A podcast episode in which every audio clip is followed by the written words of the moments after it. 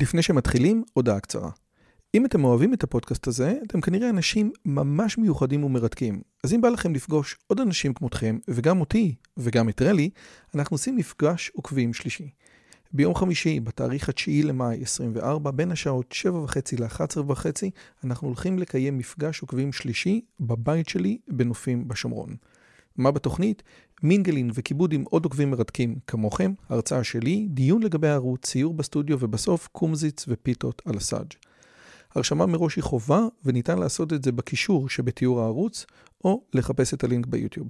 נשמח מאוד מאוד לראות אתכם. ועכשיו, לשיחה. טוב, אני יודע מה תגידו, הנה, הוא כבר יורד לדבר על הבאמים, ועוד מעט הוא יגיע לתכנון תבוני, ומה, לאן הערוץ הזה מידרדר.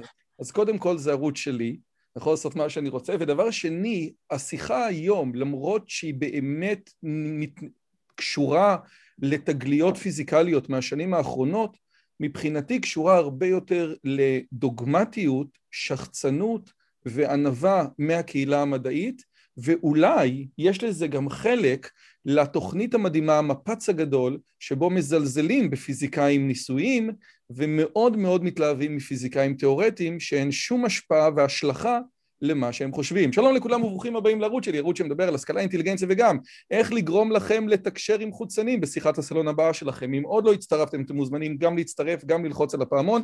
אני מזכיר שיוטיוב, בגלל התכנים הקונסרבטיביים שלנו, חוסם את הערוץ, אז אם אתם רוצים לדעת, כנסו ותעשו קליק ולכו לטלגרם וכל מיני דברים כאלה, יש כמובן את הספרים, אבל אני לא רוצה לבזבז זמן, כי היום יש לי באמת את הכבוד ואת העונג לארח את פרופסור אבי לייב, שכיף גדול שאני יודע איך אומרים את זה בעברית, כי באנגלית זה לוב, הוא פרופסור ישראלי-אמריקאי לפיזיקה תאורטית ולאסטרופיזיקה, ראש המחלקה לאסטרונומיה של אוניברסיטת הרווארד מאז 2000, ומאז 2011 מנהל מכון לתיאוריה וחישוב Center for Astrophysics, מייסד ומנהל מיזם המחקר על חורים שחורים, וב-2016 מונה ליושב ראש הוועדה המייעצת של פרויקט Breakthrough Starshot, שמטרתו לשגר חללית זירה אל אלפא קנטורי, שזאת המערכת הכי קרובה אלינו, ארבע וחצי שנות אור, נכון? אני אומר את זה נכון?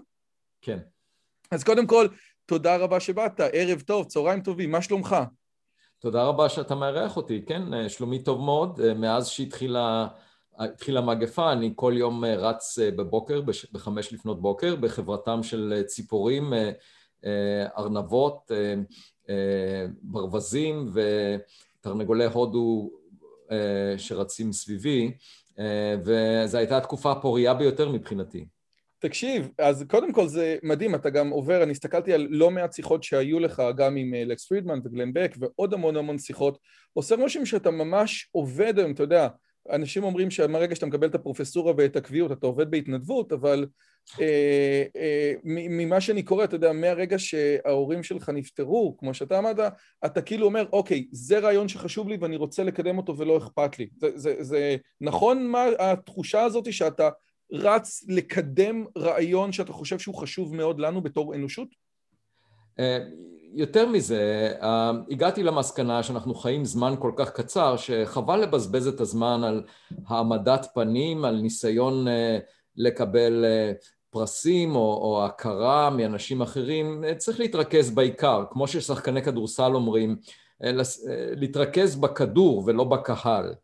אה, והכדור במקרה ש, שלי כפיזיקאי הם העובדות. העובדות שאנחנו רואים, אה, עובדות תצפיתיות, כמדען אה, עובדות הן אלה שמובילות את הדרך ובשנת 2017 התגלה... רגע, אז אני אגיע לזה עוד רגע, אבל אני, ממש כן. אני אגיע לזה, כי, כי, כי אנחנו עוד מעט נגיע, כי אתה, אתה אומר בספר שמבחינתך זאת השאלה החשובה ביותר שיש, האם אנחנו לבד, ויותר מזה, מה המשמעות של זה. ו... כן, אה, בהקשר הזה רציתי רק להביא דוגמה, את הבנות שלי, יש לי שתי בנות, וכשהן היו מאוד קטנות הן היו בבית. הספר מוקדש להם אגב. כן, נכון, לוטם, אה, ו... זו הבת הקטנה שלי, וכליל אה, יותר, יותר גדולה, ו... ושתיהן חשבו שהן החכמות ביותר בעולם, שמאוד מאוד, שהעולם מתרכז סביבן כשהן היו פעוטות, וברגע שלקחנו אותם לגן הילדים, הם אה, קיבלו הלם אה, למעשה כשראו את, אה, את, ראו ילדים אחרים שחלקם חכמים יותר מהן.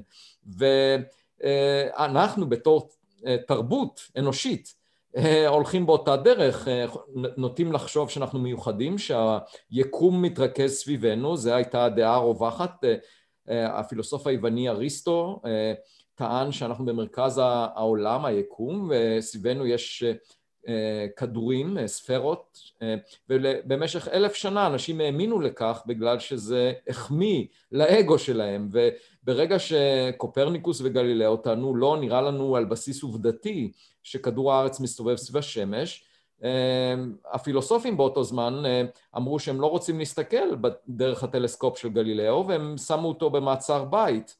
אני חייב להגיד, הדבר היחידי שזה השיג זה שהם אה, זה העריך את הבורות שלהם על פני תקופה יותר ממושכת, כדור הארץ המשיך להסתובב סביב השמש.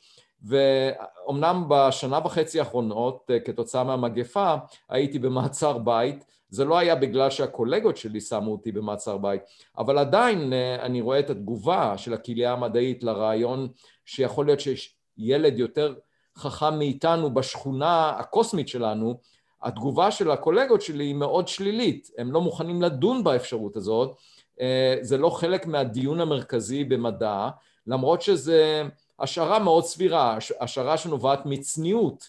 אה, אנחנו יודעים שרוב הכוכבים נוצרו לפני השמש, מיליארדים של שנים לפני השמש.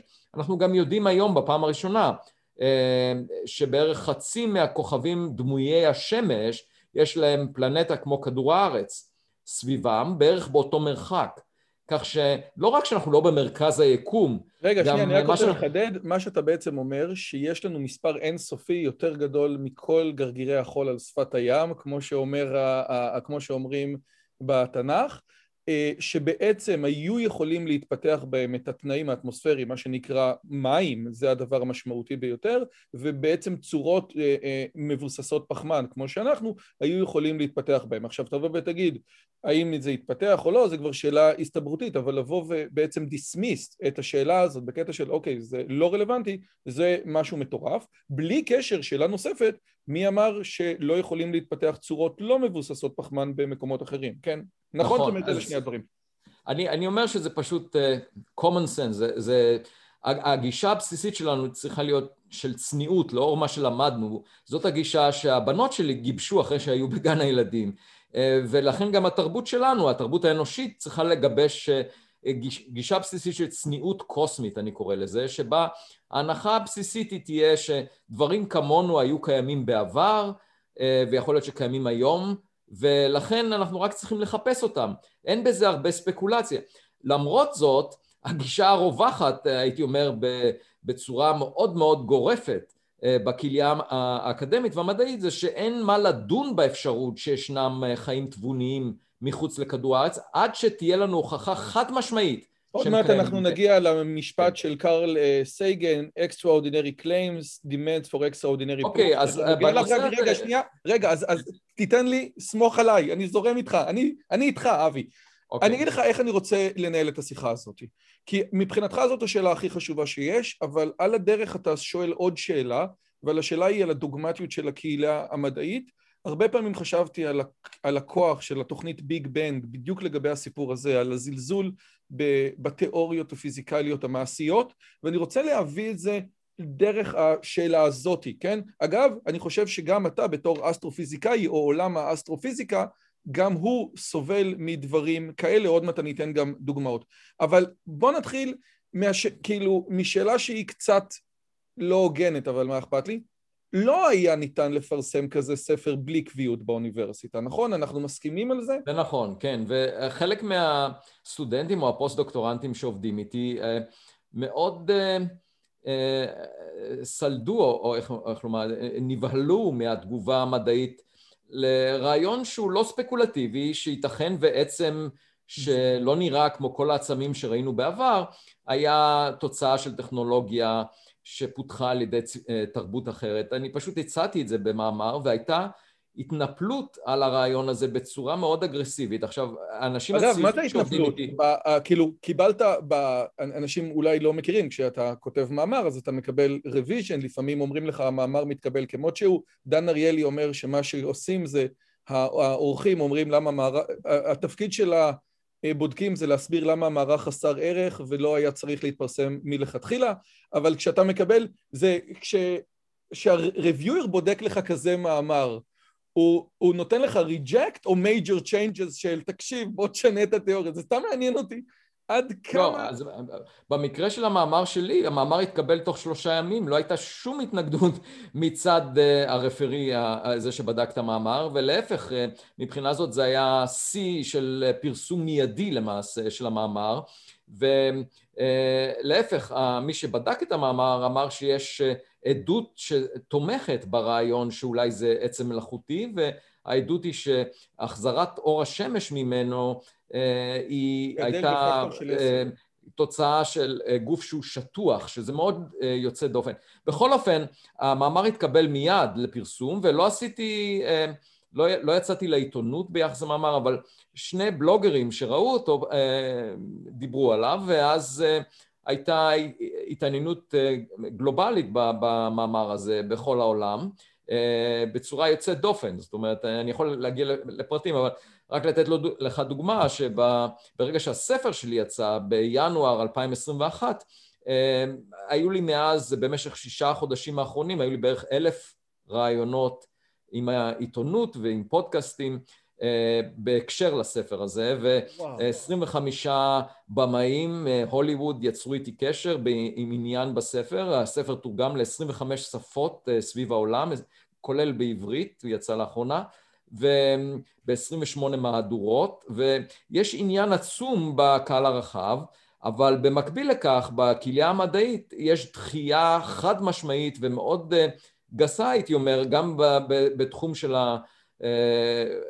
ה social media, אה, אה, בטוויטר, בכל מיני מקומות אחרים שבהם אני לא מתעסק, זאת אומרת לא אכפת לי כמה לייקס יש לי בטוויטר, זה בכלל לא מעניין אותי, אבל uh, הייתה תגובה מאוד uh, אלימה, הייתי אומר, לרעיון הזה, ואני פשוט, זה לא ברור לי למה, כיוון שעבדתי על הרבה נושאים באסטרופיזיקה שעסקתי בהם בדיוק באותה דרך, למשל, אנחנו לא יודעים מה רוב החומר ביקום, מהו, uh, בערך יש שש, שש פעמים יותר חומר מאשר החומר הנראה, החומר ש, שאנחנו עשויים ממנו, הוא נקרא חומר אפל. ואנחנו לא יודעים מהו. ויש השערות לגבי סוג החלקיקים, ואני כתבתי למשל מאמר לפני מספר שנים שטוען אולי החומר האפל יש לו מטען חשמלי קטן כדי להסביר איזושהי תופעה אנומלית שהתגלתה ביקום המוקדם.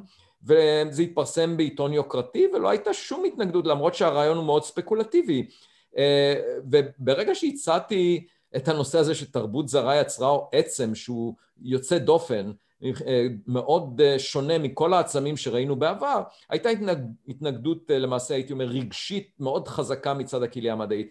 וזה לא ברור לי כי באופן מדעי אתה אמור לעסוק בעובדות ולשים את כל האפשרויות על השולחן וזה צריך פשוט לגרום לך לאסוף יותר עובדות, יותר נתונים כך שתוכל להחליט איזה מההסברים הוא, הוא המתאים ביותר. אבל בנושא הזה יש בעיה. אז שנייה רגע, אתה בעצם אומר, כשאתה מסתכל על תיאוריות פיזיקליות היום, או שאתה מנסה להבין את, ה, את העולם של הניוטרינו, או אפילו דברים פשוטים בקוונטים, כן, או דברים בסיסיים, לא פשוטים, אתה, אתה, המוח שלך מתפוצץ, פשוט ניוטרינו, זה, זה, זה, זה כל כך קטן, זה לא הגיוני, זה, זה פשוט לא הגיוני.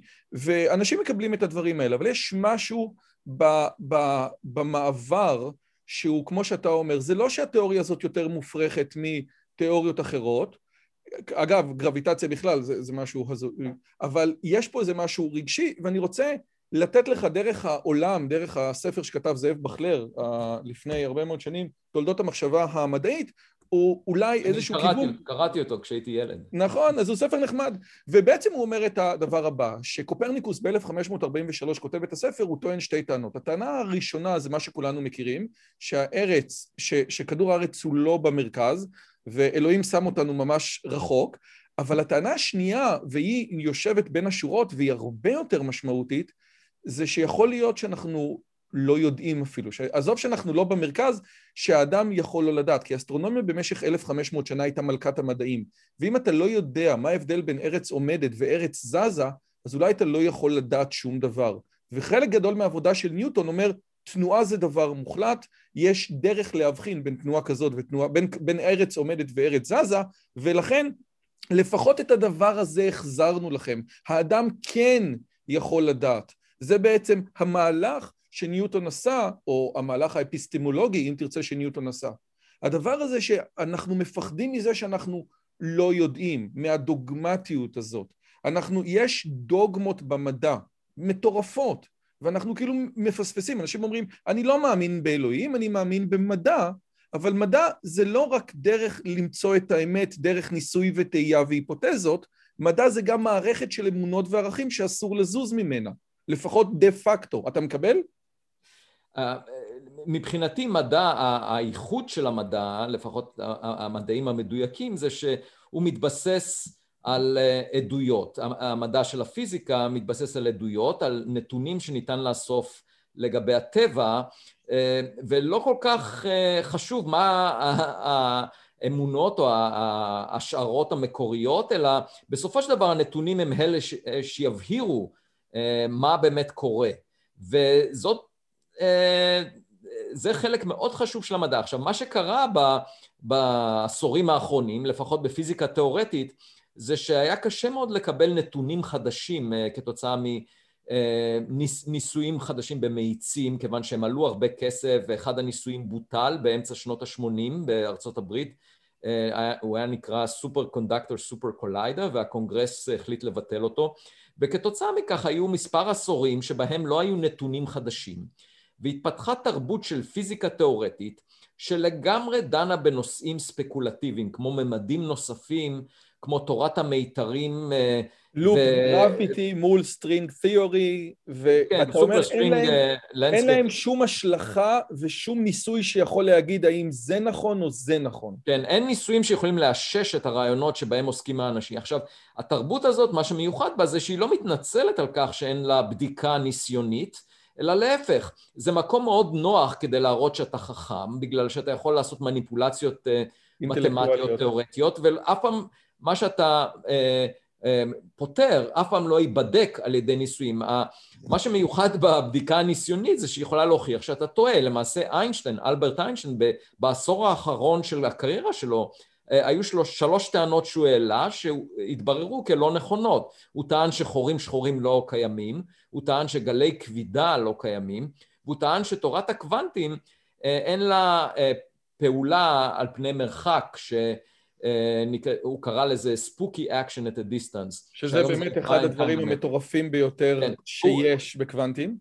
כן, אבל הוא טעה בשלושת המקרים, וזה התבסס, התברר על, על ידי ניסיונות. למעשה תורת הקוונטים עצמה אה, לא הייתה דבר שנצפה מראש, וניסיונות גילו אותה, ועדיין אנחנו לא מבינים לחלוטין את הבסיס הפילוסופי שלה. אז מה שאני אומר זה שאנחנו לומדים על הטבע כתוצאה מדיאלוג, כתוצאה מכך שאנחנו שמים לב לדברים שהטבע מראה לנו שלא תואמים למה שחשבנו מראש. וזה המדע המודרני, כלומר חשבנו מראש שאנחנו במרכז היקום ובא קופרניקוס, בא גלילאו והציגו עדויות לכך שאנחנו לא במרכז היקום, שכדור הארץ מסובב סביב השמש. וברגע שאתה מסרב לקבל את העדויות האלה כמובן אתה נשאר בור ואתה טועה. אבל ברגע שאתה מקבל את העדויות האלה אתה יכול לבנות חלליות שהולכות לחלל ובאמת מראות שהגישה הזאת שבה כדור הארץ מסתובב סביב השמש היא נכונה על בסיס של הרבה מאוד נתונים שאתה ממשיך לאסוף וזה, וזו הדרך ללמוד על המציאות ולהכיר את המציאות בצורה הרבה יותר נכונה מאשר הדעות הקדומות וזו הגישה המדעית המודרנית. למעשה גלילאו ייסד את הגישה שמבוססת על עדויות וזו הגישה שאמורה לשלוט במדע היום, אבל כמו שהסברתי קודם, בפיזיקה תאורטית זה לא המצב כי לא היו הרבה עדויות או נתונים חדשים בעשורים האחרונים, והתפתחה תרבות שלמעשה למעשה לגמרי אה, מגורשת, לגמרי אין לה מגע עם אישושים אה, ניסיוניים, וזה אה, למעשה נוח. אבל זה לא, זה לא מדע במובן המקורי שלו. עכשיו, במקביל לתרבות הזאת יש תרבות של אנשים שהם מאוד קונסרבטיביים, שאומרים, אנחנו לא רוצים לדון ברעיונות חדשים, כמו למשל שאולי הגוף הזה, העצם הזה שדיברנו עליו, הוא שעוד מעט נגיע אליו, שעוד מעט נגיע כן. אליו. אבל שתי התרבויות האלה, מה שמשותף בהן, התרבות הקונסרבטיבית והתרבות הזאת שלא עוסקת בכלל בדברים שיש להם מגע עם נישואים, שתיהן אין להם, אה, לא, לא מקבלות אינפורמציה מנישואים או מתצפיות ולכן אה, יש להם מכנה משותף.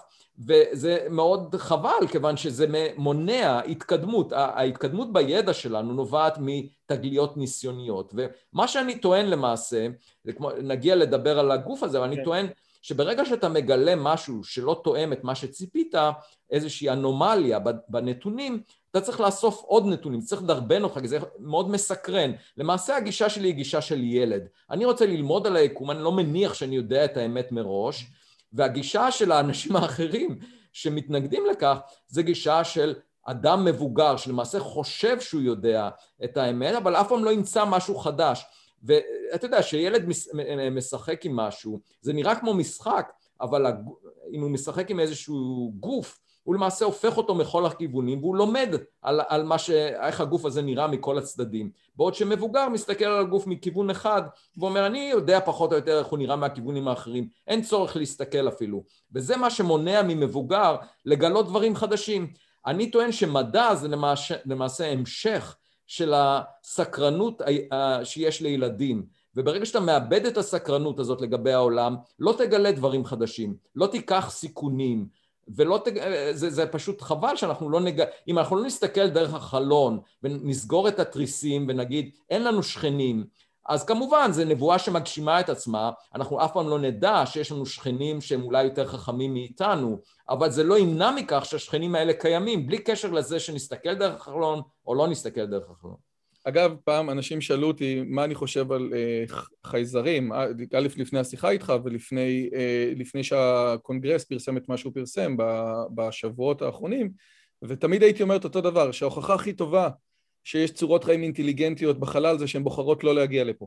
אבל, זה, אבל אני רוצה... כן, אני אומר, אני אומר משהו שהוא קרוב למה שאתה אומר, אני אומר שאני מחפש אה, תבונה בחלל, כיוון שאני לא מוצא אותה על כדור כן. הארץ לעיתים תכופות. אז אה, כן, או כמו שאמרת שצ'רצ'יל אה, ב-39 אמר אולי שווה לחפש, רק שמלחמת העולם השנייה משכה אותו. עכשיו, אני רוצה ברשותך להקשות עליך, בגלל שאני חושב שזאת נקודה שהיא ממש קריטית. אה, אה, כי אה, סליחה שאני אומר, אתה קצת לא הוגן. למה?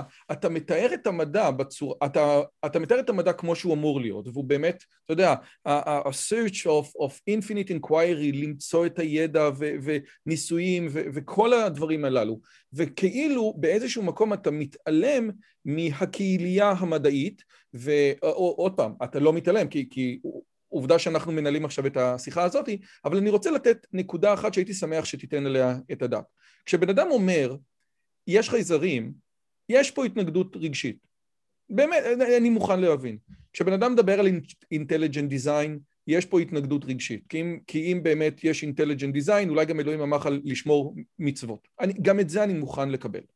אבל יש דברים מתוך הדוגמות המדעיות שאנחנו, אין להם שום השלכה מטאפיזית דתית, ואנחנו לא מוכ... אנחנו עוצמים את העיניים. דוגמה אחת מתוך כמה, זה דוגמה ששייכת לעולם העיסוק שלך, הקבועים הפיזיקליים.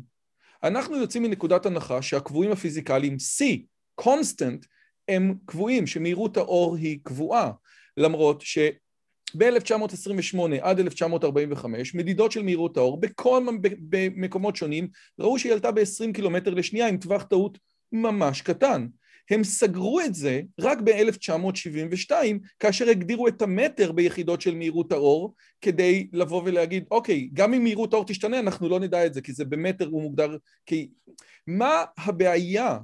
מה הבעיה הרגשית לבוא ולהגיד, אולי מהירות האור, אולי הקבועים הפיזיקליים הם לא מוגדרים. למעשה, כאשר מקסוול כותב את המשוואות הראשונות שלו, באיזשהו שלב הוא קופץ מנגזרות אה, מלאות לנגזרות חלקיות, ומישהו כתב עבודה שהביסייד ניסה להמשיך את משוואות מקסוול למשוואות מלאות, ואז רואים ש-C הוא פונקציה של T.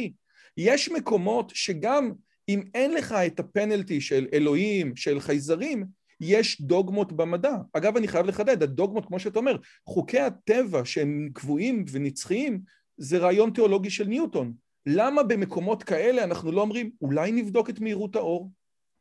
כן, אז uh, התשובה היא שבאמת uh, ישנם מספר מאמרים מדעיים שאני יכול uh, לתת לך את המקורות שדנים באפשרות שמהירות האור משתנה וזה אין בזה שום פגם כיוון שבמידה ומהירות האור משתנה בזמן או במרחב ישנם מספר תופעות שניתן להסביר אותן למשל המפץ הגדול כל הרעיון של המפץ הגדול זה שתחת תורת היחסות של איינשטיין שבה ההנחה הבסיסית היא שמהירות האור היא קבועה אם הולכים אחורנית בזמן, יש נקודה בזמן שבה צפיפות החומר הייתה אינסופית, ואז המשוואות של איינשטיין נשברות, למעשה הן לא תקפות. אה, נראה לנו שאנחנו יודעים למה, בגלל שתורת היחסות של איינשטיין לא כוללת את תורת הקוונטים, ואז אה, אם, הייתה, אם היה למעשה מיזוג של תורת הקוונטים ותורת הכבידה של איינשטיין, יכול להיות שלא הייתה... היינו יכולים לשחזר את הבריאה. לא הייתה סינגולריות, לא, לא הייתה נקודה בזמן שבה המשוואות היו נשברות, אבל אה, ישנן אה, הצעות בספרות המדעית שאומרות אה, אולי מהירות האור משתנה ולכן אפשר להימנע. אגב, הגרביטציה העולמי נמדד פעם במקומות שונים, כל מעבדה מודדת אותו אחרת, ופעם בכמה שנים עושים ממוצע של כל הדברים האלה. כן. זה חלק מתוך דוגמטיות שאגב, כמו ששרדלייק אומר, מגיעה מתוך הרעיון שחוקי הטבע הם נצחים כי היקום נצחי, רק שניוטון אמר את זה, הוא לא ידע שהיה מפץ גדול. ועוד פעם, זה חלק מתוך הרעיונות שהקהילייה המדעית בתור קהילייה מכילה גם את הדוגמות שלה. הרי אתה מדבר נגד זה, נגד האריגנס, נגד ה... לא, אז מה שאני רוצה, מה שאני רוצה להגיד לך, תראה, אין, אין שום כפייה אה, על כולם להגיד אה, אה, את אותו דבר, וישנם מאמרים בספרות שאני יכול לשלוח אליך, שדנים באפשרות שמהירות האור היא לא קבועה, ובפירוש זה... אה, דיון אה, לגיטימי ואין בו שום פגם. אה, כמובן, הרעיון הוא שברגע שאתה מציע כזו, כזאת סטייה מהדוגמה הקיימת, הרעיון הוא שאתה תסביר תופעות שאחרת הדוגמה הקיימת לא מסוגלת להסביר, כי אחרת אין בזה שום יתרון. אם כל התופעות הידועות מוסברות על ידי הדוגמה הקיימת, אין צורך בשינוי שלהן. לא, אבל אם אתה מודד דברים שלא יורדים. לא, אם המדידה היא שונה, זה הדבר המעניין. אתה רוצה הרי להבין את הטבע.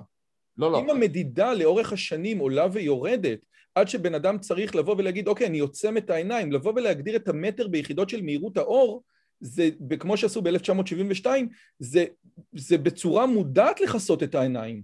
לא, לא, אבל המדידות במעבדה הן חלק קטן מכלל הנתונים שיש לנו. ההשלכות הגדולות ביותר שיהיו להשתנות של מהירות האור על פני הזמן, הם יהיו השלכות קוסמולוגיות. יש לנו נתונים על היקום, והנתונים האלה השתנו בצורה מאוד דרמטית במידה ומהירות האור הייתה משתנה, כי ההנחה הבסיסית שעושים אינטרפטציה של העדויות האלה היא שמהירות האור קבועה, ולכן אני אומר, זה לא רק ניסויי המעבדה שאתה צריך לשים לב אליהם, אלא גם לתופעות אחרות שאנחנו רואים. ובעיקר נתונים, יש לנו נתונים מאוד מדויקים על איך היקום מתנהג בזמנים שונים, ובמידה ובאמת מהירות האור הייתה משתנה, היו לזה השלכות. אז אתה לא יכול לומר, אוקיי, נניח שמהירות האור משתנה כמו שניסויים לא מתאימים אחד עם השני על פני כדור הארץ, במידה ואתה לוקח את זה ברצינות, אתה צריך להשליך את זה גם על תופעות אחרות שאנחנו רואים, שזה התנהגות היקום, ואז אם אתה מסיק מכך שהיקום היה מתנהג בצורה מאוד יוצאת דופן וזה לא תואם לעדויות שיש לנו על היקום אז, אז הרעיון הזה הוא לא תקף אז אני אומר, בפירוש יש אנשים שדנים באפשרות הזאת, שמהירות האור היא לא קבועה, אין, אין בזה שום פגם, וזה לגיטימי. זה חלק מהדיון וזה לגיטימי לדון בכך, אבל חשוב לשקול את כל, הצ... אה, את כל התוצאות שינבעו מכך, ולבדוק האם הן, קונסיס... נתמכות על ידי העדויות לא, שלנו. ומפה אנחנו עוברים למה שקרה ב-2017, ל-extraordinary claims, demands for extraordinary proofs. קודם כל נתחיל מההוכחות, ואז אחרי שנראה מה קרה ב-2017, אני אנסה לקחת את מה שאמרת לי עכשיו על מהירות האור וליישם אותה אל מול התיאוריה שלך ונראה מה קורה. אז 2017 בהוואי אנחנו רואים מה? באוקטובר, ב-19 באוקטובר ב-2017, הטלסקופ בהוואי שנקרא Pan-STARRS גילה את העצם הראשון שהגיע מחוץ למערכת השמש בסביבת כדור הארץ. אה, זו פעם ראשונה שראינו גוף שנולד מחוץ לכדור הארץ, אה, מחוץ למערכת השמש והגיע לסביבתנו, וכמובן ההנחה הבסיסית הייתה שזה גוף כמו אבן, שאנחנו רואים... אסטרואיד גדול. דמוי, כמו שראינו לעיתים תכופות ממערכת השמש, רק שהוא בא מכוכב אחר. קראו לו בשם אומו כיוון שהוא התגלה בטלסקופ בהוואי, שמשמעות אומו זה נווט או גשש שמגיע ממרחקים גדולים.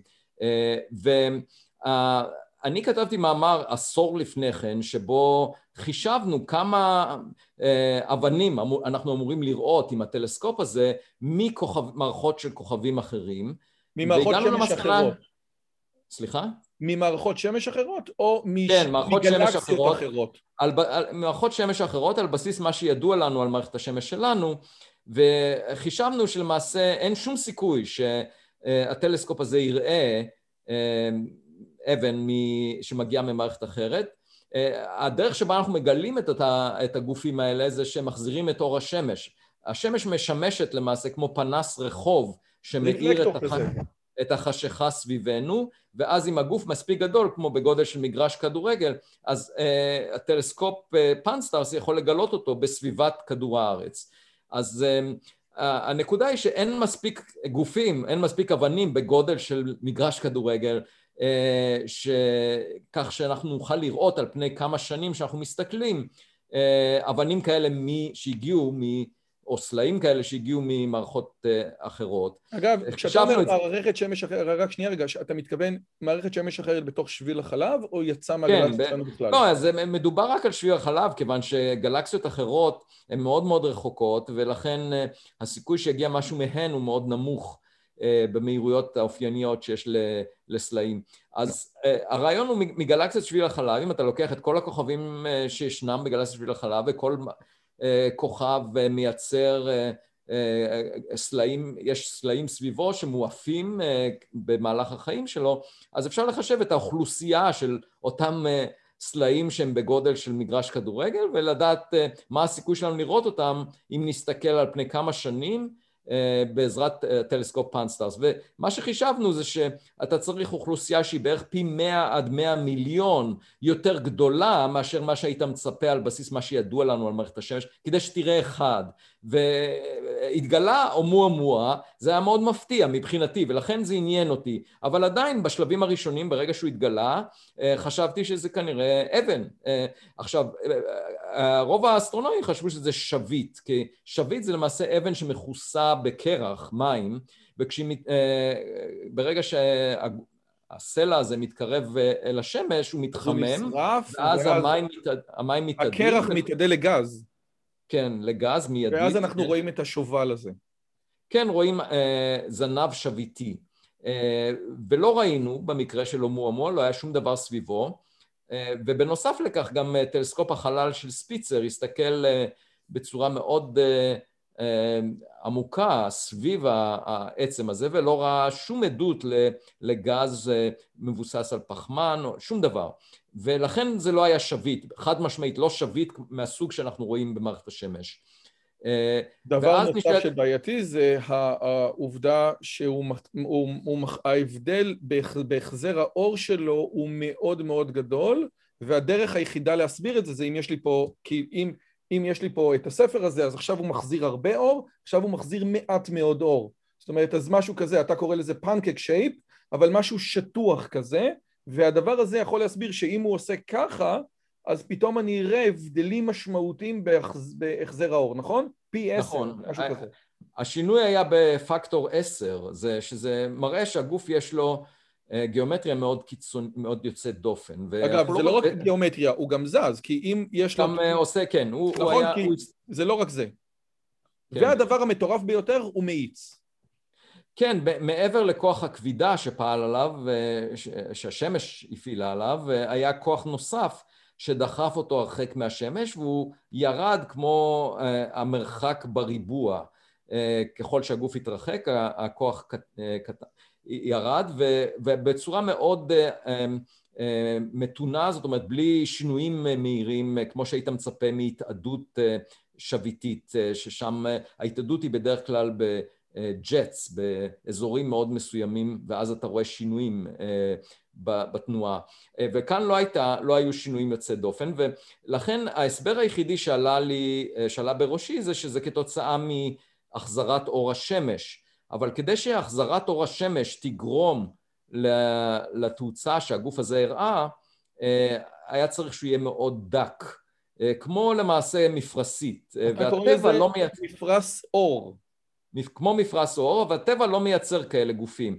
עכשיו, בספטמבר 2020 התגלה גוף נוסף על ידי אותו טלסקופ בהוואי, וניתן לו השם 2020 SO, 2020 SO, הוא התגלה אה, על ידי אה, אותו טלסקופ והגוף הזה גם כן הראה אה, דחיפה על ידי החזרת אור השמש ולא היה סביבו שום זנב שביטי והאסטרונומים שגילו אותו זיהו שאם, שהמסלול שלו למעשה התחיל מכדור הארץ בשנת 1966 מסתבר שזה מעטפת של רקטה שנש...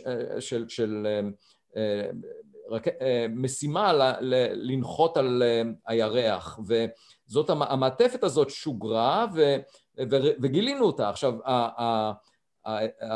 הקירות של אותה מעטפת הם מאוד דקים ולכן היה לגוף הזה שטח גדול יחסית ל... רגע, היא שוגרה uh, מכדור הארץ כדי לגלות את ה... כן, שוגרה מכדור כן. הארץ ואנחנו יודעים שאנחנו יצרנו את זה באופן מלאכותי והסיבה שזה...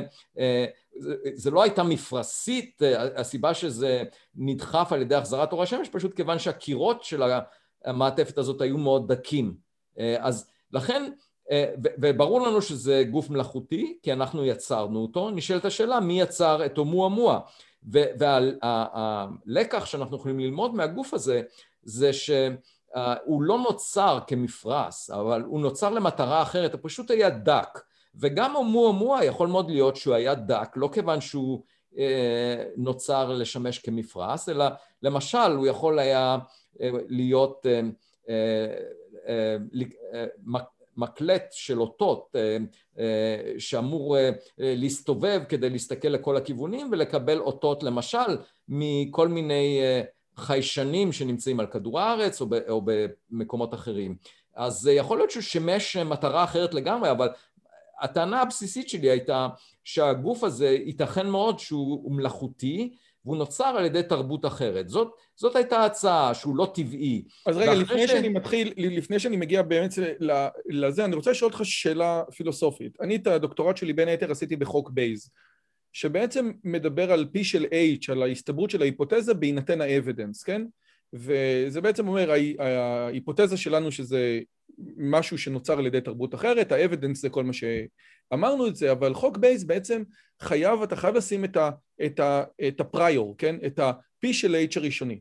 האם אתה מוכן לקבל שבמשוואת בייס ההסתברות הראשונית לח, לח, למשהו שיצא מתרבות אחרת אמורה להיות מאוד מאוד קטנה, א', כי לא ראינו, ואין לנו, ו, ויש לנו את איטי, ואנחנו אמורים להשתדל עד כמה שאנחנו יכולים, עד קצה גבול היכולת, לחפש פתרונות מדעיים בתחומי הידע שלנו. אתה מקבל את, ה... את לא? לא, אני לא מקבל את זה כיוון או, ש... אני אסביר, או, אני אסביר למה. כן. Uh, כיוון שרוב הכוכבים נוצרו מיליארדים של שנים לפני, כד... לפני מערכת השמש. ו...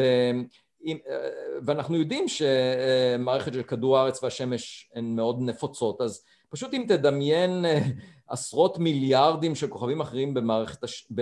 בגלקסיית שביל החלב, שהתנאים בהם היו דומים לתנאים במערכת השמש. סביר מאוד מבחינתי שהייתה תרבות אה, טכנולוגית נוספת. ומספיק אחת, דרך אגב, ששלחה למשל אה, אה, חלליות שיש להן תבונה מלאכותית, artificial intelligence. כיום יש לנו מערכות של artificial intelligence, AI, שמסוגלות לתפקד יותר, בצורה יותר טובה מאשר בני אדם.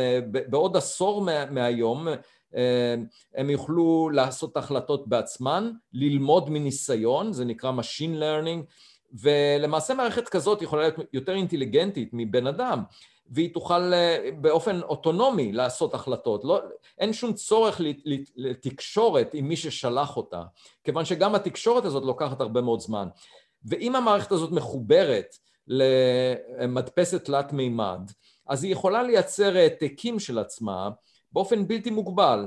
אז אתה יכול לדמיין למעשה שתוך מיליארד שנים, תוך ביליון שנים, אה, אם הייתה ציוויליזציה אחת ששלחה מערכות כאלה לחלל, כמו שאנחנו שלחנו את וויג'ר, ניו הורייזונס, פשוט שול, נניח שבעתיד נשלח מערכות שמכילות artificial intelligence 3D printers, אז uh, המערכות האלה יוכלו לייצר העתקים ולמלא את הגלקסיה שלנו בקלות במשך מיליארד שנה. כלומר, הזמן שלוקח לנחות על פני כל הפלנטות uh, שבהן uh, ניתן לקיים חיים, בתוך כל גלקסיה שביל החלב הוא זמן הרבה יותר קצר ממיליארד שנה.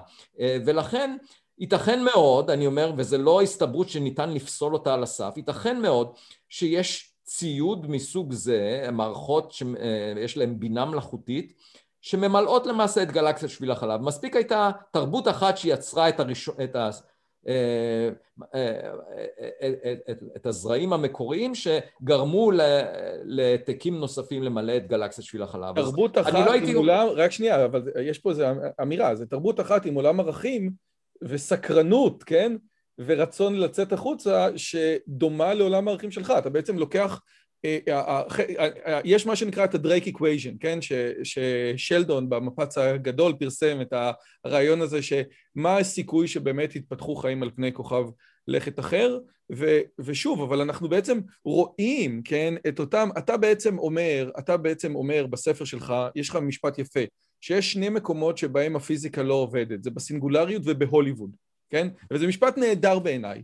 כן. אבל השאלה, האם לא, האם לא, העובדה, זאת אומרת, הוליווד הוציאו את החייזרים כמו ש... איך אומרים? ב, ב, בדמותנו, פחות או יותר. רעים יותר, רעים פחות, טובים יותר, טובים פחות, גרוסו מודו. השאלה, אתה יודע, אולי זה לא, אולי זה אחרת, אולי מה... לא, כאילו... בוודאי, כן, אבל מה שאני אומר, ה Drake equation לא רלוונטי כאן, כי ה Drake equation דנה בשאלה האם נוכל לקבל אותות.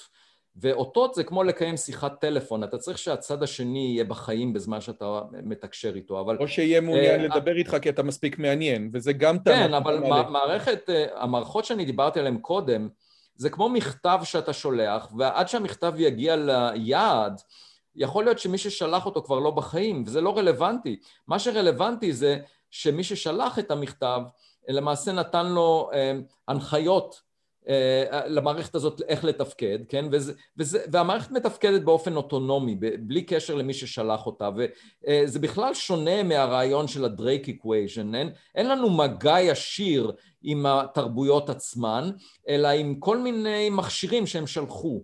וזה הרעיון כאן, לחפש עדות למכשירים שנשלחו על ידי תרבויות מתקדמות. עכשיו, אה, לי נראה שזה יהיה הדבר, הדרך הראשונה שבה נגלה שאנחנו לא הילד או הילדה החכמים ביותר בשכונה הקוסמית שלנו, פשוט נגלה מכשירים שמייצגים טכנולוגיות ששייכות לעתיד שלנו, שייקח לנו הרבה זמן לפתח בעצמנו.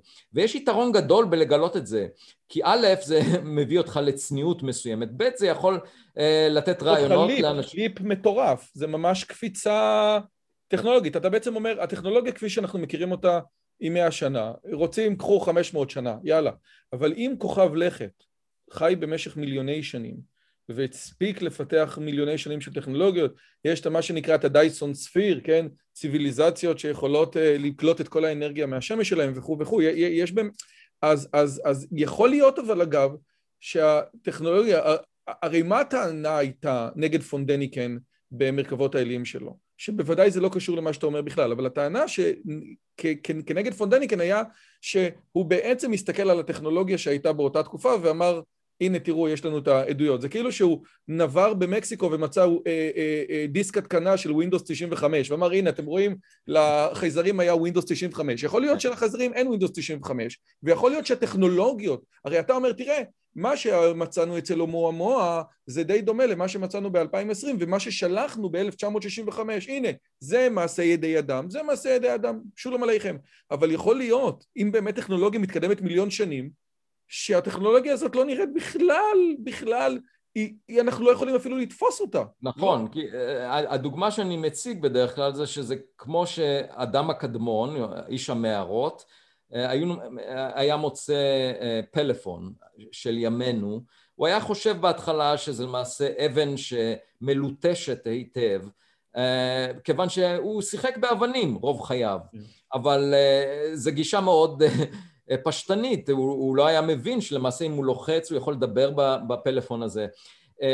אז מבחינתי, כמובן שזה האתגר הגדול לגדול. הייתי רוצה גם להגיד שבמידה ואנחנו נתקלים בטכנולוגיה שהרבה יותר מתקדמת ממה שאנחנו מסוגלים להבין, היא תראה לנו כמו קירוב לאלוהים, כיוון שייתכן מאוד שהיא יכולה לעשות מה שאנחנו נחשוב מה שאנחנו נבין כניסים, היא תוכל לעשות דברים, למעשה כבר היום יש ניסויים מעבדתיים שמנסים לייצר חיים במעבדה, חיים סינתטיים, כן? ודרך אגב המגפה, הפתרון למגפה, פייזר שהשתמשו בו בישראל, הוא למעשה כימיקל סינתטי שנוצר במעבדה. הוא לא וירוס מוחלש כמו שהשתמשנו בעבר, כלומר ההבנה המדעית שלנו מסוגלת להתמודד עם גופים חיים ש, ש, ובעתיד נוכל גם לייצר חיים במעבדה. אז אם אתה חושב על טכנולוגיה שהיא הרבה יותר מתקדמת, מה שכתוב בתנ"ך בספר בראשית שחיים נוצרו, זה דבר שטכנולוגיה מאוד מתקדמת תוכל לייצר, לייצר חיים מאין, מכימיקלים. ובעתיד היותר רחוק אפשר לדמיין מצב שבו נוכל לייצר אה, יקום תינוק, למעשה יקום שאנחנו מייצרים במעבדה, שבתוכו יהיו כל, כל מה שאנחנו רואים ביקום שלנו. אז רק תחשוב על זה, אלה רעיונות... מחזיר אותי לדגלס אדמס, מה אני אגיד לך? זה, זה דברים שהוא דיבר זה... עליו לפני הרבה שנים, לא? אבל אלה תכונות שבדת, אה, בדיונים תיאולוגיים, מייחסים לאלוהים. אז מה שאני אומר זה טכנולוגיה מאוד מתקדמת יכולה להתנהג כקירוב לאלוהים. אני, בסדר, זה, זה עוד פעם, אני, אני, אני שמעתי את הטענה הזאת גם בזמנו אצל פונדניקן וגם אתה אומר שיכול להיות שהיינו יכולים לייצר עולם, עולם שמייצר עולם שמייצר עולם. אני, אני עדיין... זה לא, לא, זה לא קשור למה שפונדניקן אמר, מה שאני אומר זה מבוסס למעשה על דברים שקורים היום. פונדניקן לא ידע את זה שיום אחד במעבדה אנחנו נוכל לייצר חיים מכימיקלים. זה דבר שקורה, קולגה שלי בהרווארד עובד על זה, הוא עובד על זה עשור שנים, הרבה אחרי שדניקן כתב את הספרים שלו. וזה דבר חדש, אני מדבר על דברים חדשים. לא לגמרי, אבל לא, כן. אבל, אבל יש לך, אבל הטענה שלך היא טענה אפיסטמולוגית. אתה, אתה אומר, כן, עזוב, זה הטענה של, נו, איך קראו לו, על זה שגילה את חגורת קלארק, ארתור סי קלארק, כן? טכנולוגיה מספיק מפותחת היא indistinguishable from magic, כן? אה, אני לא מדבר על מג'יק, אני מדבר על תכונות אלוהיות. אלוהיות, מקבל לגמרי. אה, שני דברים שאתה מוצא בספר בראשית, כן? זה א', שהיקום נוצר על ידי אלוהים, כן? וב', שנוצרו חיים על ידי אלוהים. אלה, שתי, אלה שני הדברים המרכזיים בבראשית, אם אתה מסתכל על זה, ואני אומר שטכנולוגיה מאוד מתקדמת, יכול להיות שיום אחד תגיע למצב שבו היא תוכל לייצר את הדברים האלה. אגב, אתה יודע שיכול להיות שתיאוריה על מה שאתה מדבר, או הדברים האלה, בסופו של דבר זה איזושהי הסתעפות או התפתחות של תיאוריה מטריאליסטית, כן? אנחנו, הייתה פה איריס ברנט, אמרה לי, תראה, אנחנו לא יכולים לדבר על שום דבר שהוא באמת לא מטריאליסטי, המדע בוודאי שהוא מטריאליסטי, אז אנחנו מנסים כל הזמן למצוא דברים שהולכים לטרנסצדנטי, אנחנו לא מצליחים, אז אנחנו כל הזמן הולכים למקומות אחרים. בצד המדעי, אני, אני כן הייתי רוצה עוד פעם לחדד את הנקודה הזאת, בסופו של דבר, אם זה ככה, ואם תרבויות אחרות שלחו לאורך המיליוני שנים, איך אומרים, את, ה, את, ה, את הטביעת אצבע שלהם, איך קרה שרק ב-2017 אנחנו רואים את זה? אתה בעצם אומר בספר, תקשיב, עד אז, עד, עד, עד עכשיו הטלסקופים לא היו חזקים מדי, אבל שמשהו בסדר גודל של מגרש פוטבול מתקרב, עוד פעם, לגבי הומו הומו ראינו אותו רק כשהוא מתרחק, כן, אבל איך, איך יצא שאנחנו רק רואים, אתה יודע, דברים שצריך לשים לב, אתה אומר בפעם הבאה שזה יבוא, אולי, אולי נצלם את זה, למה זה לא ברור, ולמה במשך המון זמן שמסתכלים על הכוכבים לא ראינו משהו שהוא יותר ברור? יש לזה שתי, שתי סיבות. א', שאלו אותי בפורום ש, של אה, אנשי הרווארד לשעבר, שאלו אותי כמה זמן אתה חושב שהאנושות יכולה להתעלם מעדויות לגבי תרבויות אה, זרות מחוץ לכדור הארץ? התשובה שלי הייתה לתמיד. אנחנו יכולים להישאר, אנחנו יכולים להישאר בורים לתמיד. אם אנחנו מחליטים שאין לנו צורך להסתכל דרך החלון, אנחנו לא נגלה שיש לנו שכנים. ולכן אתה רואה את זה הרבה פעמים בתרבות, אתה רואה את זה עם הפילוסופים שסירבו להסתכל דרך הטלסקופ של גלילאו, ואתה רואה את זה גם היום, שמדענים מסרבים לדון בסוגיה הזאת כאפשרות. בסך הכל אני מדבר על זה, לדון בזה כאפשרות כך שזה ידרבן אותנו לאסוף יותר נתונים.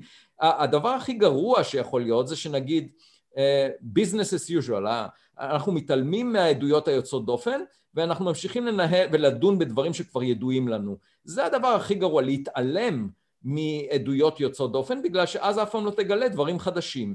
וזה מבחינתי הסכנה הגדולה של האנושות, שהיא פשוט מתעלמת מעדויות, ואתה רואה את זה גם בפוליטיקה, התעלמות מההתחממות הגלובלית בנושאים של, בהחלטות אה, פוליטיות.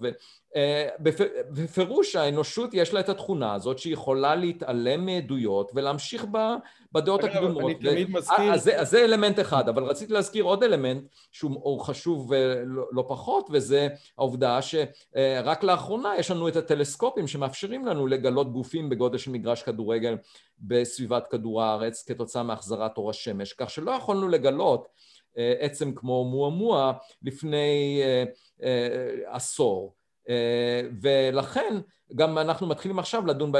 וגם הדוח שהוצג אה, לקונגרס האמריקאי על ידי הפנטגון אה, הוא תוצאה של איסוף נתונים שכרגע יש לנו מכשירים הרבה יותר טובים לאסוף את הנתונים האלה והיו כל כך הרבה נתונים שזה שינה את אה, צורת הדיון ואתה שומע אנשי, ראשי CIA לשעבר כמו ברנן או וולזי או, או נשיא לשעבר כמו ברק אובמה שמציגים את זה כעדות חשובה שחייבים להתייחס אליה ברצינות לכך שישנם עצמים שאנחנו, באטמוספירה שלנו שאנחנו לא יודעים את טבעם והם עצמים אמיתיים, זה לא דמיון. עכשיו זה נושא שבעבר הייתה הסתייגות כללית מדיון בו כי אנשים פחדו, הייתה איזושהי סטיגמה, הייתה, היה טאבו על, על הדיון בנושא, בנושאים האלה, אבל ברגע שהעדויות מצטברות וברגע, אני חייב להגיד שפוליטיקאים בוושינגטון הם האוכלוסייה השמרנית ביותר, כיוון שהם דואגים לתדמית שלהם.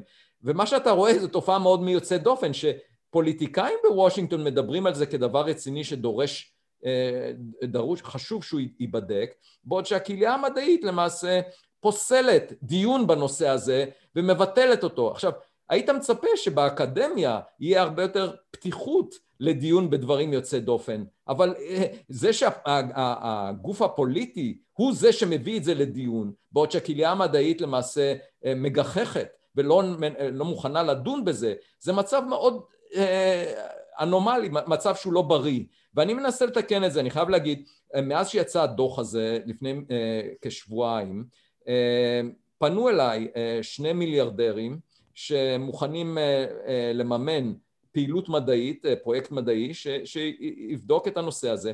ואני מקים כרגע אה, קבוצה שמטרתה תהיה אה, לאסוף יותר עדויות על הגופים האלה שהם לא מזוהים.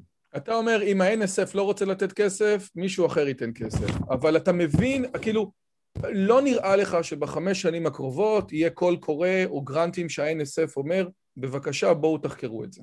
או יכול מאוד להיות כי כל מה שצריך, וזה מאמר שכתבתי ל Scientific American לפני שבוע, כל מה שאתה צריך זה uh, תמונה שהיא בהפרדה מאוד גבוהה, ברזולוציה גבוהה, אה, מגה פיקסל, uh, של uh, גוף כזה עצם, ואז תוכל לקרוא את התווית uh, ולהבדיל בין שתי תוויות, uh, made in China או made in exoplanet X. אוקיי? וברגע שתוכל לראות את כל הפרטים על העצם, אה, ודרך אגב, כל אלה שדוחים דיון בנושא של עב"מים, אומרים, אה, איך זה ייתכן שיש כל כך הרבה טלפון, אה, טלפונים עם מצלמות, למה תמיד התמונות הן כל כך אה, דהויות, אי אפשר להבחין בשום פרטים? קודם כל שאלה טובה. כן, אבל התשובה היא מאוד פשוטה, הם צריכים לקחת קורס באופטיקה, כיוון שפלאפון, הגודל של ה... מצלמה, הקוטר של ה...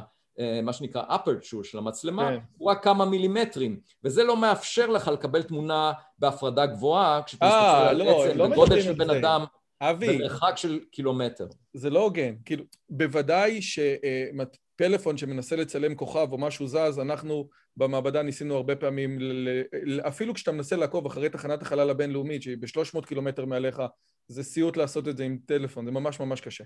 אבל המדובר, אתה יודע, על האב"מים של הוליווד, כן? האב"מים של הוליווד שמסתובבים פה על E.T. ונבדה 51 וכל הסיפורים האלה, הרי תקשיב, אם הם מסתובבים פה כל כך הרבה זמן, לא היית יכול לבוא ולצלם אותם? אני חושב שזאת תהיה הטענה. כנגד גופים שמימים, אני חושב שהתשובה שלך היא לגיטימית לגמרי, אבל כנגד אה, אה, אה, יצורים שמסתובבים פה, אתה אומר, למה אתה לא מצלם? נכון? לא, אז בוא, אני אבהיר. הבאמים שדובר עליהם במשך עשרות שנים, זה למעשה תערובת שרובם למעשה, כפי הנראה, אין, אין שום סיבה לא להסביר אותם על בסיס פשוט. למשל, אנשים ברחוב רואים איזשהו עצם שהם לא מזהים, אבל הוא למעשה שייך לצבא, שהצבא עושה איתו פעילות מסוימת, או שזה לוויין, או משהו שהם לא יודעים את אה, זהותו. אבל זה שונה מאוד ממצב שבו הממשלה, או בארצות הברית, או הצבא בארצות הברית, מזהה עצמים שהוא בעצמו יודע שהם לא חלק מהפעילות בתוך ארצות הברית, כיוון שיש מודיעין שיודע על כל מה שקורה בשמיים מעל ארצות הברית. וזה מצב מאוד שונה מאשר אזרחים מסתכלים על השמיים ורואים משהו אצלו. אז למעשה, אני אומר, מספיק שיש עצם אחד, כן? לא צריך הרבה, לא צריך את אלפי הדיווחים שהופיעו מאנשים אה, שהלכו ברחוב וראו משהו.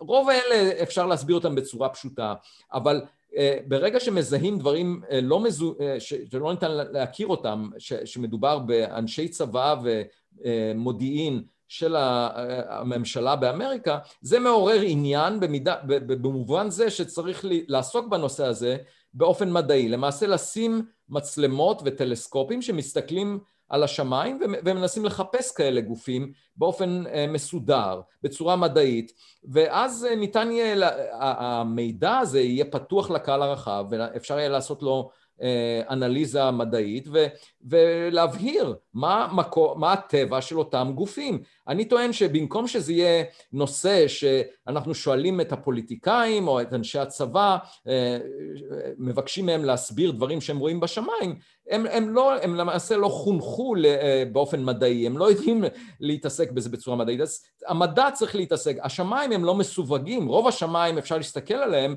כל אחד יכול להסתכל, האסטרונומים מסתכלים על השמיים כל הזמן, אז מה שאני אומר, אפשר להביא את זה לתחום הפעילות המדעית ולהבהיר את התמונה, זה חובתה, חובתו של המדע הוא אה, לעזור לחברה לענות על שאלות שמעניינות הרבה אנשים, ו, וזאת אחת השאלות, אז אה, כרגע זה צריך לנוע לתחום המדע ואני מוכן להוביל את, ה, את המחקר הזה.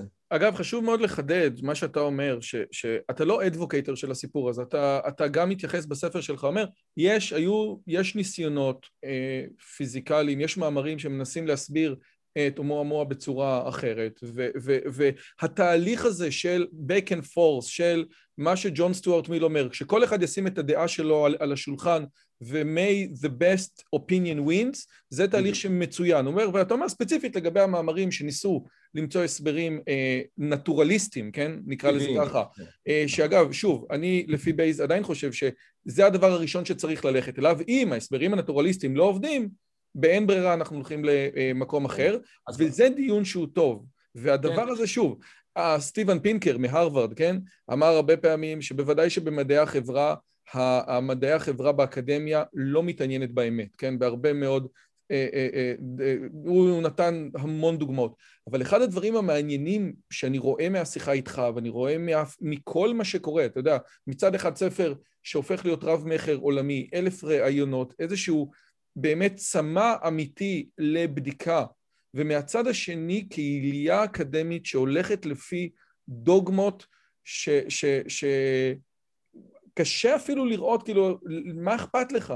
ואני, אני, אני, אני, יש אחת ה, אחד הפרקים, או אחד העונות במפץ הגדול, שעוד פעם, זה, זה, אני חושב שיש משהו בתור סטנדאפ, כן? סטנדאפ על פיזיקה יכול להסביר לנו על פיזיקה.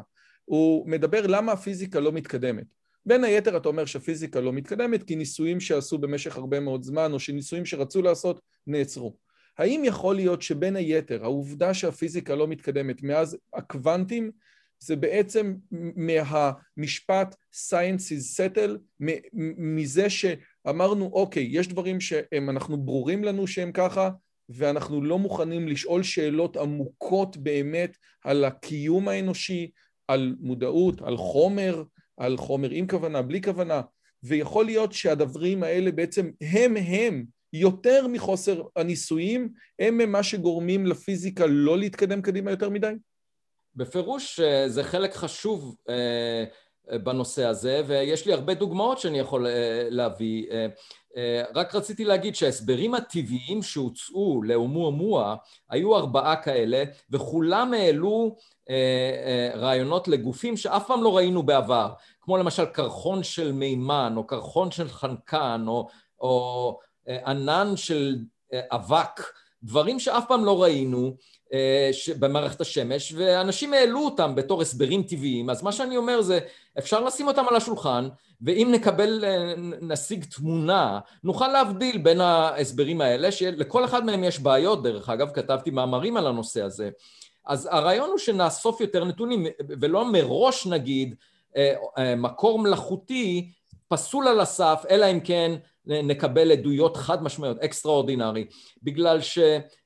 מה שאני אומר זה ש-extraordinary conservatism leads to extraordinary ignorance. אה, או, וזה דבר חשוב. אתה, אתה, אתה יכול להגיד עוד מילה על זה? כי עוד פעם, קרל סייגן, כן, הוא זה שאומר, אומר, הרי המקור של הסיפור הזה אומר כזה דבר, כשאתה רואה הוכחה של טלפתיה, כן, אני מהעולם שלי מתעסק בקריאת מחשבות או בטלפתיה, כשאתה רואה מישהו עושה קונץ, ואתה אומר, אוקיי, יכול להיות שיש לו כוחות על טבעיים, הוא עכשיו שבר את חוקי הטבע מול העיניים שלי. זאת אומרת, אוקיי, או, זאת טענה, זאת טענה משמעותית, כמו שפיינמן אומר. בחיים לא ראינו מישהו ששובר את חוקי הגרביטציה. זה דבר גדול. אני צריך עכשיו לבדוק את זה, ואני צריך לבדוק את זה בצורה רצינית מאוד, ואם זה אמיתי, זה מדהים. פיינמן נותן את הדוגמה של בן אדם שמנחש את המספרים של הרולטה. בוא, זה מטורף לגמרי.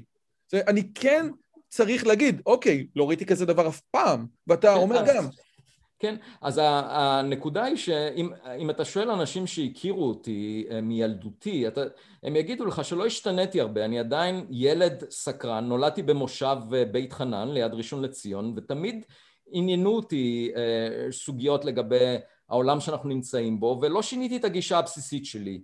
ושאלו אותי בהרווארד, יש את העיתון הדוגמטי של הרווארד שנקרא הרווארד גזט, שהוא למעשה הפראבדה של הרווארד, ושאלו אותי מהו הדבר האחד שהיית רוצה לשנות אצל הקולגות שלך, ואמרתי, או באופן כללי בעולם, ואמרתי הייתי רוצה שהקולגות שלי יתנהגו כמו ילדים, כי למעשה ילדים לומדים כתוצאה מסקרנות, והפריבילגיה הגדולה שלי כמדען זה שאפשר, אני יכול להמשיך להיות סקרן, זה פריבילגיה גדולה, וכשיש לי קביעות באוניברסיטת הרווארד... הפריבילגיה הגדולה כמדען עם קביעות שלא מחויב בדיוק. לדוגמות המדעיות ולאופנות המדעיות כפי שבאו לידי ביטוי. אתה יודע שאני רציתי להביא את קווין ברי. קווין ברי הוא פרופסור לקרימינולוגיה שמתעסק בהבדל או בקשר בין גנטיקה ופשע. הסוגיה הזאת היא סוגיה מרתקת וברור לגמרי שיש לה השלכות חברתיות מטורפות לגמרי, הסרט מיינורוטי ריפורט. והוא ראה את מי שאני מביא, כי אני מדבר הרבה מאוד על אינטליגנציה, אמר, תקשיב, אני מפחד, אני, אני רוצה מאוד לעשות את זה, מפחד, אני פשוט גזרתי על עצמי שתיקה. הרעיון שהמדע לא יכול להיות היום, לפחות ב, ב, ב, באטמוספירה הפרוגרסיבית בארצות הברית, שאנשים גוזרים על עצמם שתיקה, שיש דברים שאסור להגיד. פינקר בעצמו, כשפינקר אמר ב-2016 שה-PC עזר לטראמפ להיבחר, כי יש אמיתות שלא מלמדים באקדמיה, וצריך היה ללמד אותם, אנשים יצאו אליו בצורה בלתי רגילה. כן, אבל אתה צריך, להבין ש... אתה צריך להבין שזו לא תופעה חדשה, כי הפילוסוף היווני סוקרטס, שהוא למעשה ייסד אסכולה שהם השתמשו בה עורכי דין לאחרונה, שמבוססת על דיאלוגים, הוא העלה תמיד אה, ספקות לגבי דברים שאמרו אנשים בעלי סמכות.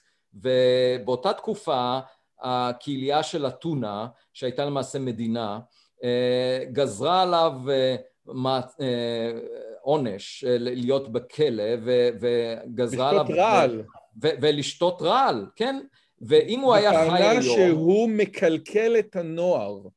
כן, הרעיון הוא שהוא אה, מקלקל את הדעה של הנוער, כיוון שהוא אה, מדבר על כל מיני אלוה, אלוהיות, אלוהים אחרים שלא מאמינים בהם בחברה של אתונה, כך כך אמר הגזר דין, והכריחו אותו לשתות רעל שהוא שתה בצורה מאוד יוצאת דופן, למרות שהסטודנט שלו לשעבר הציע לו לברוח מהכלא. אז אם הוא היה חי היום, לא היו נותנים לו לשתות רעל, אבל היו פוסלים אותו ברשתות החברתיות. בטוויטר היו אומרים עליו דברים נוראיים באתונה. וזה הדבר הדומ... עכשיו, היית מצפה שבמאה ה-21 היינו לומדים את הלקחים מההיסטוריה האנושית ורואים שיש אנשים שתרמו מאוד להתפתחות של האנושות. אחד מהם זה סוקרטס. הגישה שלו היא, אם, אם אתה קורא את הכתבים של אפלטון, גישה יוצאת דופן לדיון, שהיא פתחה אופקים חדשים לחשיבה האנושית.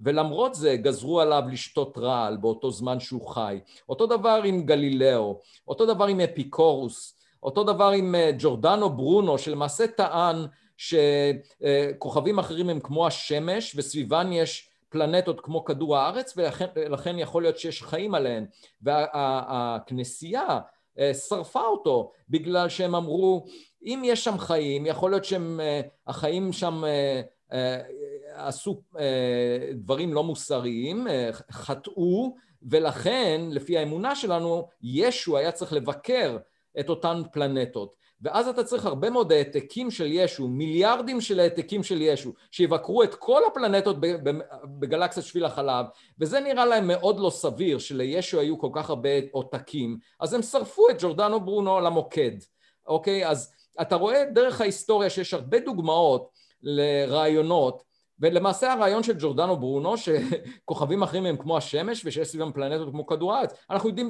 בוודאות היום על בסיס נתונים אה, טלסקופ החלל של קפלר שזה נכון, הוא צדק אבל הכנסייה שרפה אותו. עכשיו, מה שזה אומר, היינו צריכים ללמוד את הלקח מכל הדוגמאות האלה, שאנחנו צריכים להתנהג בצורה יותר מתונה כלפי אנשים שמציעים רעיונות חדשים ולבדוק האם הרעיונות האלה נכונים על בסיס עדויות, לא על בסיס דעות קדומות. אבל מה שאתה רואה בקהילה המדעית היום זה שלא למדנו את הלקחים האלה. ויש לי הרבה דוגמאות מההיסטוריה היותר קרובה, אפילו הנושא של אקסופלנטס, פלנטות מחוץ למערכת השמש, הרבה שנים אנשים אמרו, בכלל לא ברור שיש פלנטות מחוץ למערכת השמש, ואז בשנת אלף 1952 כתב אסטרונום שנקרא אוטו סטרובה, כתב מאמר שאמר אנחנו יכולים לגלות כאלה פלנטות אם הם למשל כמו צדק, פלנטת צדק, אם, אם צדק היה קרוב לשמש היה מזיז את השמש בצורה שנוכל,